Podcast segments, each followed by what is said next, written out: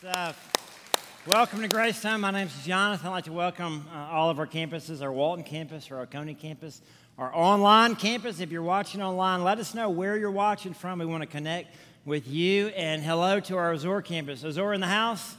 Yeah. You guys awake this morning, ready, ready to rock and roll? We're talking today about getting back to fellowship, getting back to relationships, and we're talking about the importance of small groups. I, I, think now more than ever, it's important for us to, to be in a small group and to be connected with other people. And as Josh said, we have small groups for everybody. It doesn't matter where you are in your spiritual journey, you could be just getting started in your relationship with Jesus Christ, or you could have been a follower for Jesus Christ for, for 30 or 40 years. We have a small group for you, and I'd absolutely love for you to get into a small group. Here, here's the big idea today. Here's the big takeaway today is we are better together. Okay, we are better together. God created us to have a relationship with Him, and God created us to have relationships with each other. Now, I want to draw this on the board just to illustrate this uh, for us today. And so, for, first and foremost, we have this ver- vertical relationship. We want to be in right relationship with God. We want to be connected to God. Uh, we talk to God through prayer, and we talked about that a couple of weeks ago, and God talks to us through His Word. So He created us to have this, this relationship with Him, this connection with Him. And then He, then he created us to have horizontal relationships, relationships uh, with each other. Of course, Jesus Christ and His death on the cross, He's the center of our lives, He's the power source. Galatians 2.20 says, I've been crucified with Christ, and I no longer live, but Christ lives in me. So he, he's the center of our lives. And then we have relationships with others. We have relationships with non Christians. It's important for us to, to dominate our community with the love of Jesus Christ. The, the big Bible word for this is evangelism. We talked about that a couple of weeks ago that we want to be people of peace. We're either opening doors or we're telling people uh, about Jesus. And then we have a relationship with Christians. And the biblical name for that is fellowship. And that's what I want to talk about today. I want to talk about fellowship.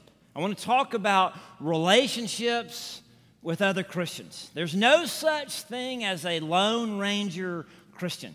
God created us for fellowship, God created us to do life together. And in this series, Back to the Future, we've, we've gone back to the book of Genesis in the beginning and, and the start of everything. And in week one, uh, we looked at God created Adam in his own image. And God created us to have a relationship with him. We talked the first week about getting back into that relationship with God, getting back into his presence, getting back into fellowship with God, getting back into the Word of God. And then in Genesis chapter 2, God gives Adam his mission in life to rule the earth, to tend the garden right? He gives him purpose, he gives him meaning. We talked last week about getting back to who it is that God created us to be. Get back to what He created us to do. That He created every single one of us to do something that only we can do. So we want to get back to our God given calling, get back to our mission, right? And then Genesis chapter 2, verse 18, the creator of the universe says, It is not good for man to be alone. I will make a helper suitable for him. And all the husbands at all of our campuses said, Amen, right? I mean, it, we're so glad that God created these, uh, these helpers for us. And hopefully, all the wives are saying, Praise God, too. I don't know. We've, we've been uh, sheltering in place and spending lots of, lots of time together. The wives may not agree with us. And of course, God is establishing the marriage relationship. It's the first institution that God established. But I think there's a more basic biblical principle here, a basic truth here. The creator of the universe says it's not good for man to be alone. It's not good for us to be in isolation. It's, it's, it's not good for us to spend extended periods of time by ourselves.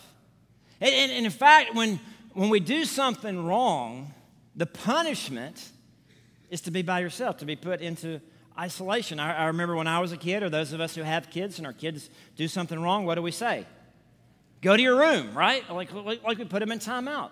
I, I remember when I was a kid growing up at Green Acres Elementary School in Long Beach, Mississippi, and little Johnny House would get in trouble at school. The teacher would draw a circle on the board, and I had to put my nose in the circle. I don't think the teachers can get away with that anymore. I remember getting paddled by the vice principal at the school. Isolation. When, when prisoners do something wrong, they have poor behavior in prison, they go to solitary confinement, right? They go to isolation.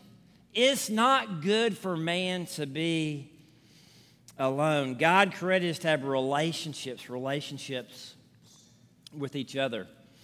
I want to read this uh, part of this excerpt from an article uh, from Pastor Dave Ferguson, Central Christian Church. And this is what the article says it says, in the 13th century, okay, so we got a little history here, a little history, little history lesson. In the 13th century, the German king Frederick II conducted a diabolical experiment to discover what language children would naturally grow up speaking if they were never spoken to. And he was sure it would be German. Okay, so, so if kids were never spoken any language, they don't hear any other language, he, he was convinced, it just seemed obvious to him that they would grow up speaking German. And so, to prove it, King Frederick took babies from their mothers at birth and placed them in the care of nurses who were forbidden to speak in their presence. He also imposed a second equally cruel rule the nurses were not allowed to touch the infants. They were instructed to leave them alone with no physical or emotional contact. Due, the, due to the horrific response, Frederick, Frederick had to cut his experiment short. The tragedy revealed something very significant regarding human nature. As you may have guessed, the babies never grew up to speak any language because they all died. It was the Italian historian Salimbene de Adam in 1248 who made the scientific observation about the infants in Frederick's inhumane study. They could not live without petting. The babies literally died for a lack of human touch and being left alone. Even modern science is now proving that humans are better together, that we are literally engineered to be with one another, and that we actually flourish when we spend time in the presence of others who love us. Sadly, the opposite is true when we're left alone, a phenomenon modern science calls failure to thrive. We are better together. We not simply just want to get by in this life, we want to thrive. We want, we want to soar on wings like eagles. We want to live the abundant life in Christ. We're better together. And I believe the same is true as, as, the experiment with no physical contact. I believe the same is true with spiritual contact. Uh, if we apply this truth to the Christian faith, if a Christian who has no fellowship with other Christians, if a Christian is left alone with no connection, no communication with other Christians, his or her faith will die right? That's why fellowship is so important. That's why it's so important for us to, to gather together as a church and to worship. We are, we are better together. We need each other. We need fellowship. If you're taking notes, point number one is we need friendships. We need friendships. Ecclesiastes 4 9 and 10 says, Two are better than one because they have a good return for their labor. If either of them falls down, one can help the other up. But pity anyone who falls and has no one to help them up. The Bible says that two are better than one. And King Solomon, in all of his wisdom, says, Pity the person who falls and has no one to help him up. We all need friends, we all need someone to do life with. Now, now when I was younger, there's a popular TV show called Friends right? You, you guys remember? Y'all remember remember the show with uh, Joey and Chandler and Ross and Monica and Rachel and and Phoebe? Like these folks were, were about my age, and and we could relate to them because it's just friends doing life together. We all need friends. Even superheroes need friends. You remember the Super Friends? They formed the Justice League, right? Because they couldn't do life together. You got Superman and and Batman and Robin and Aquaman and Wonder Woman and Wonder Twin Powers activate. Y'all, y'all remember this? Like, we need friends. Secondly, we need friends who are real people. Right? Like we need, we need friends. We need to be friends with people who are actually real. Like real people. I, I, remember back the Tom Hanks movie Castaway. You remember he was on this deserted island by himself and he became best friends with Wilson? You know, Wilson, the, the volleyball, and he's in, he, like Wilson becomes his, becomes his best friend. It, it's been such a strange year. We've had this nationwide shelter in place. Some, some of our church members are still uh, sheltering in place, which Jennifer went, you know, she's trying her best to, to visit people. She went and saw Miss Pat, who normally sits right here. She was asking if somebody was sitting in her seat. And we said, Yeah, the Kohlers are sitting in your seats. And uh, she made me one of those yellow cakes, and Jennifer brought it, brought it home to me. We miss, we miss you, Miss Pat and Fred. We have a lot of people who are sheltering in place. And I've been hearing stories and rumors of people like, like they love quarantine. Like they're living their best life.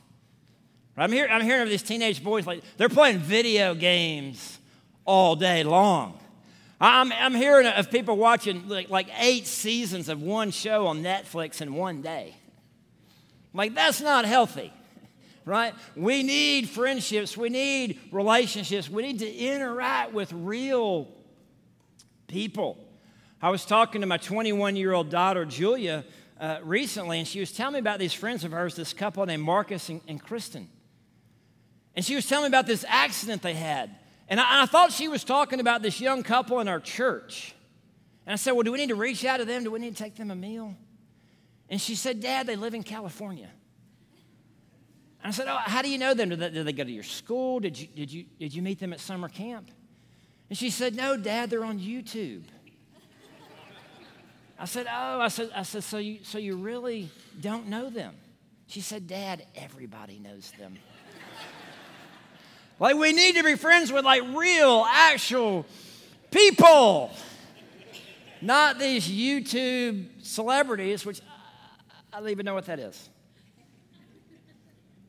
We need friendships with the right people. We just don't need any friendships. We need to be friends with the right people. We need to be friends with like minded people, people who have the same beliefs that we have, people who have the same values that we have. Our kids need to be friends with other kids who have the same family values that we have. We need to be friends with true followers of Jesus Christ.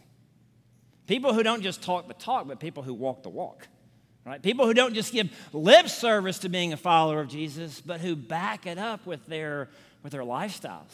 We need, we need to be friends with people who are seeking to know God and, and, and make God known, that are wanting to dominate our community with the love of Jesus Christ. We need Christian friends who will challenge us spiritually.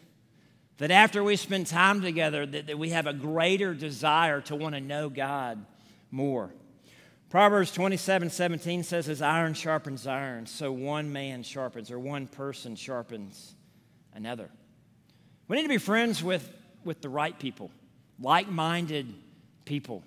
We also need to be friends with people who have godly character, people who have godly, Christ like character. It says in 1 Corinthians 15 33, do not be misled.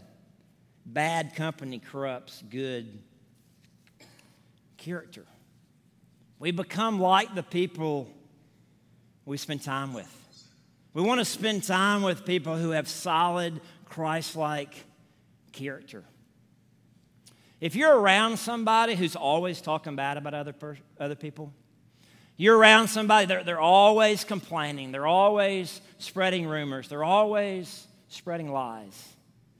That's not the kind of person that you want to be friends with.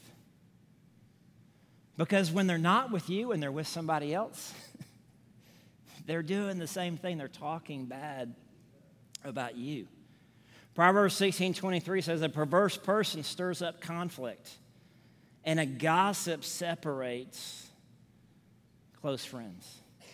It's not wise to be friends with someone who's a gossip.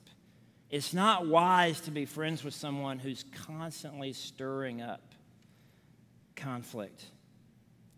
We need friends who are wise. We need friends who are wise. Proverbs 13 20 says, Walk with the wise and become wise, for a companion of fools suffers harm. If we hang out with friends who make poor decisions, that don't make wise decisions, that brings lots of pain and suffering into our lives. We need friends who are healthy. We need friends who are healthy. Romans 1:12 that is that you and I may be mutually encouraged by each other's faith. I, I love that phrase mutually encouraged. That when you spend time with someone, not only are you encouraging them, but they're encouraging you. Not only are you spurring them on toward love and good deeds, but they're spurring you on toward love and good deeds. We need give and take relationships, relationships that are mutually beneficial.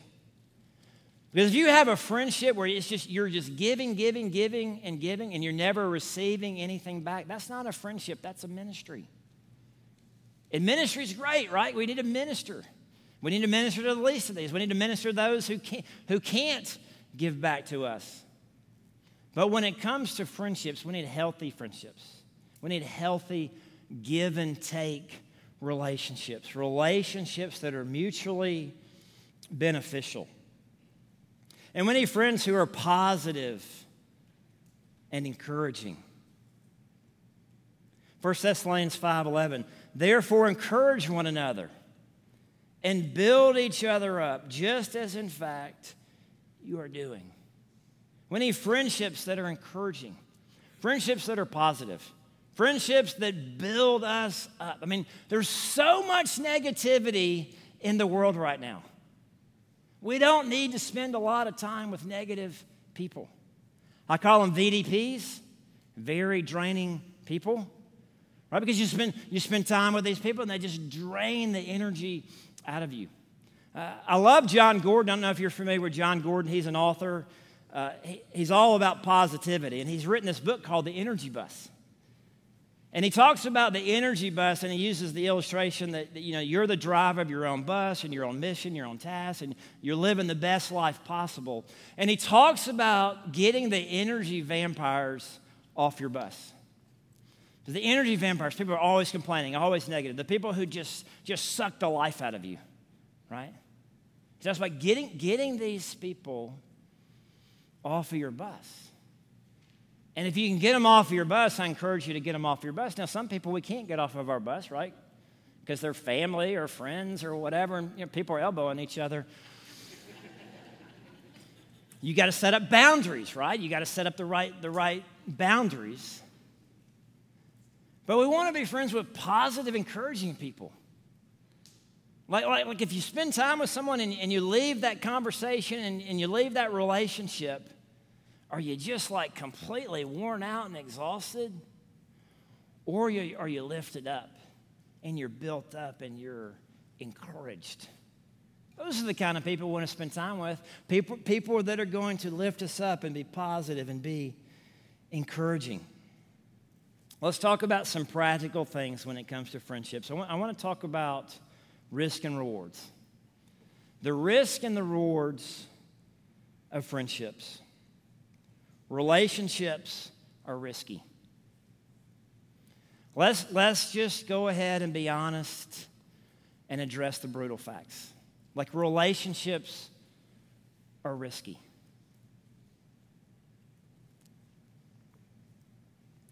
Some of the greatest pain that we have experienced in our lives is because of broken relationships. And I think we, we've all experienced this tremendous amount of pain from broken relationships. It could be a, a broken relationship with a spouse that becomes an ex spouse. It could be a broken relationship with a child. It could be a broken relationship with a parent. It could be a broken relationship with a sibling, a, a brother or a sister. It could be a broken relationship with a boyfriend or a girlfriend. It could be the betrayal of a, of a trusted friend. One of the most painful experiences of my life has been the betrayal of a, of a trusted friend. And I think everybody can relate. And I'm so grateful that my Savior, Jesus Christ, can relate. Because Jesus Christ was betrayed by Judas Iscariot. And the older we get, we're, we're all going to experience these, these Judas Iscariots in our lives. And so, so, what happens when you're betrayed, or what happens when your heart is broken by a friendship or by a relationship? The natural thing to do is to like tighten the circle. Right? Okay, we, we got we to tighten up this circle. because I don't want to get hurt again. I'm going to be very careful who I let in to my circle because relationships are very risky. And every time you put yourself out there, there's the risk of getting hurt. Even, even in simple ways, like, like if you text a friend, there's the risk that they're not, they're not going to text you back. Right? You call a friend, there's a risk that that friend's not going to call you back. You invite a, a couple to, to dinner, there's the risk that, they, that they're not going to reciprocate, that they're, that they're, they're not going to invite you back. There's tremendous risk to relationships. Another huge risk is if you share something confidential with somebody, there's the risk that they're not going to keep it confidential. I think many of us are guarded in our relationships. There's a tremendous amount of risk in relationships. Friendships are built on trust. But relationships are also extremely rewarding. Some of the best experiences of my life have been in the context of relationships, like doing life with other like minded people, like knowing God and making God known with, with other like minded people. Having, having these relationships are, are risky. But I think the rewards outweigh the risks. Like joining a small group, it's a very risky endeavor, especially the first time you're in a small group. and the first time a small group is meeting. And, it, and it's so awkward. Of course, Jennifer and I have been involved in hundreds of small groups.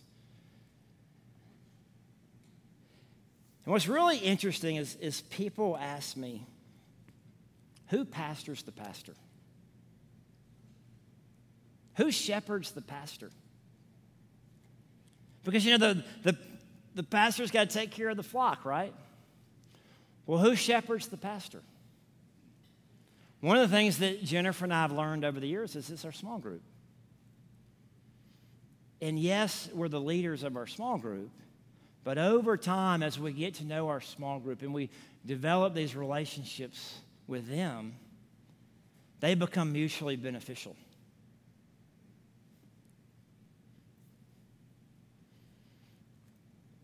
About a year and a half ago, we were having small group, actually at Steve and Kim Sexton's house. And it was a normal small group. I, we had a big meal. I think it was Brunswick stew and chili. And we always have dessert, and some people make homemade desserts, and some people do store bought desserts. I'm not judging either way. Um, but we had a big meal, and then we had our normal small group in the living room. We discussed the sermon, we discussed the Word of God, we, we caught up. And then we're taking prayer requests. And Jennifer decides to open up for me, which I didn't really appreciate that at the time.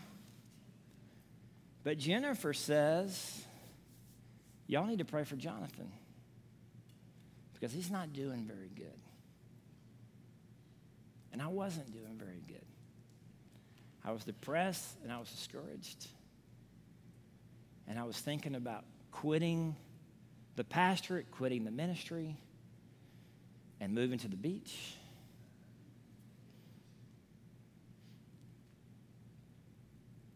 And I remember I started crying.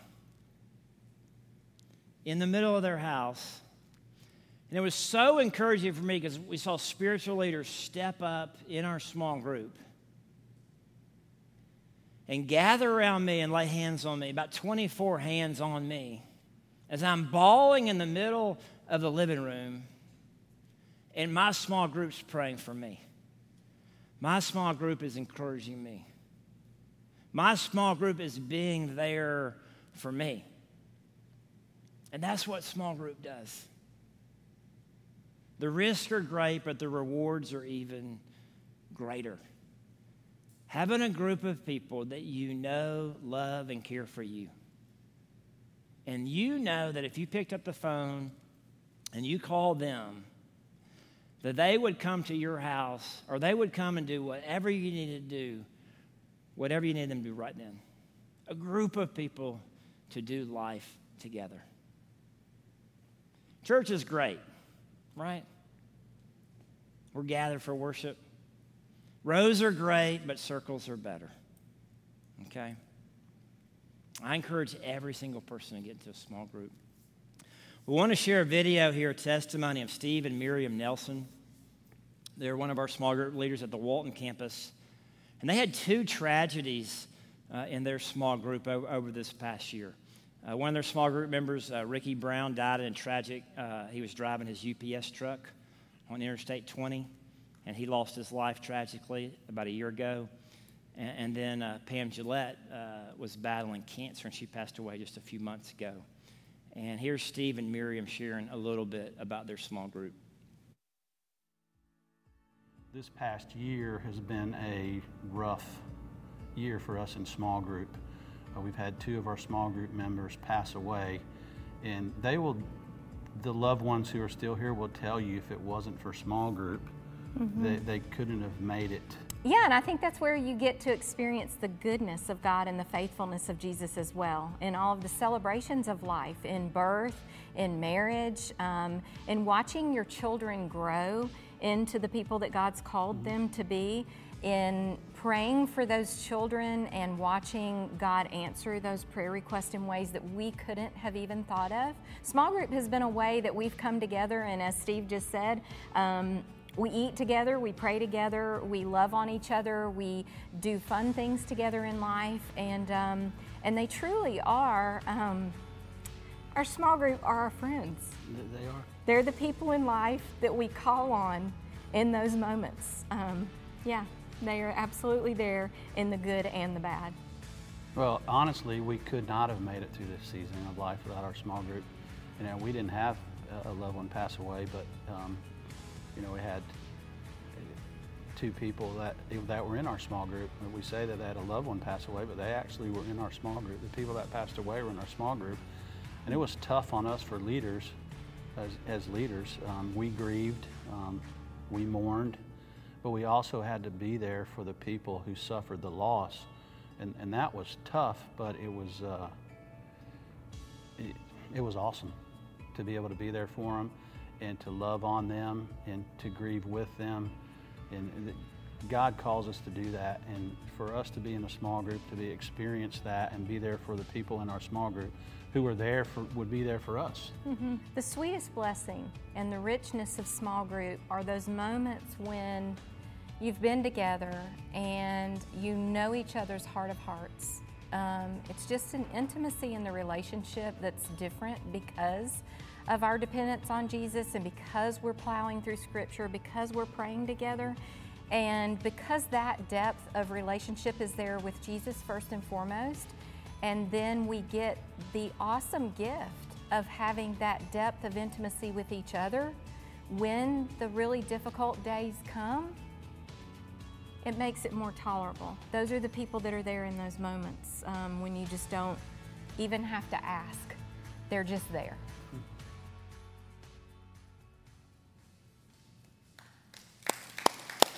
When uh, the day that uh, Ricky Brown was tragically killed, Pastor Heath from our Walt campus went over to Renee's house. Steve and Miriam went over to Renee's house. Actually, their entire small group went to her house that night and uh, we're there for her. And then when Pam Gillette was, she's been battling uh, cancer for a couple of years. She, she was in the hospital, and back during the the, uh, the quarantine, they wouldn't let visitors come to the hospital. And so on Easter Sunday, I remember Tom organized a Zoom call. Of course, none of us were able to go to church on Easter. We were all watching at home. Uh, but that day, Jennifer and I got on a Zoom call with Tom and Pam, and then their entire small group was on this, was on this Zoom call. And we, we were pay, praying for, for Pam. And uh, I just want to encourage you that's the application today is to get into a small group. Find a group of like minded people that you, can, that you can do life with. A group of people that, that not only minister to you, but you can minister to them uh, as well. Uh, the creator of the universe said, It is not good for man to be alone. God created us to be in fellowship, He created us to have uh, relationships. And I want to encourage you yes, it's risky. It's risky to sign up, it's risky to take that step of faith, it's risky to, to walk down somebody's driveway and you're about to enter into this, you know, small group setting. But the rewards far outweigh the risk. All right, let's pray.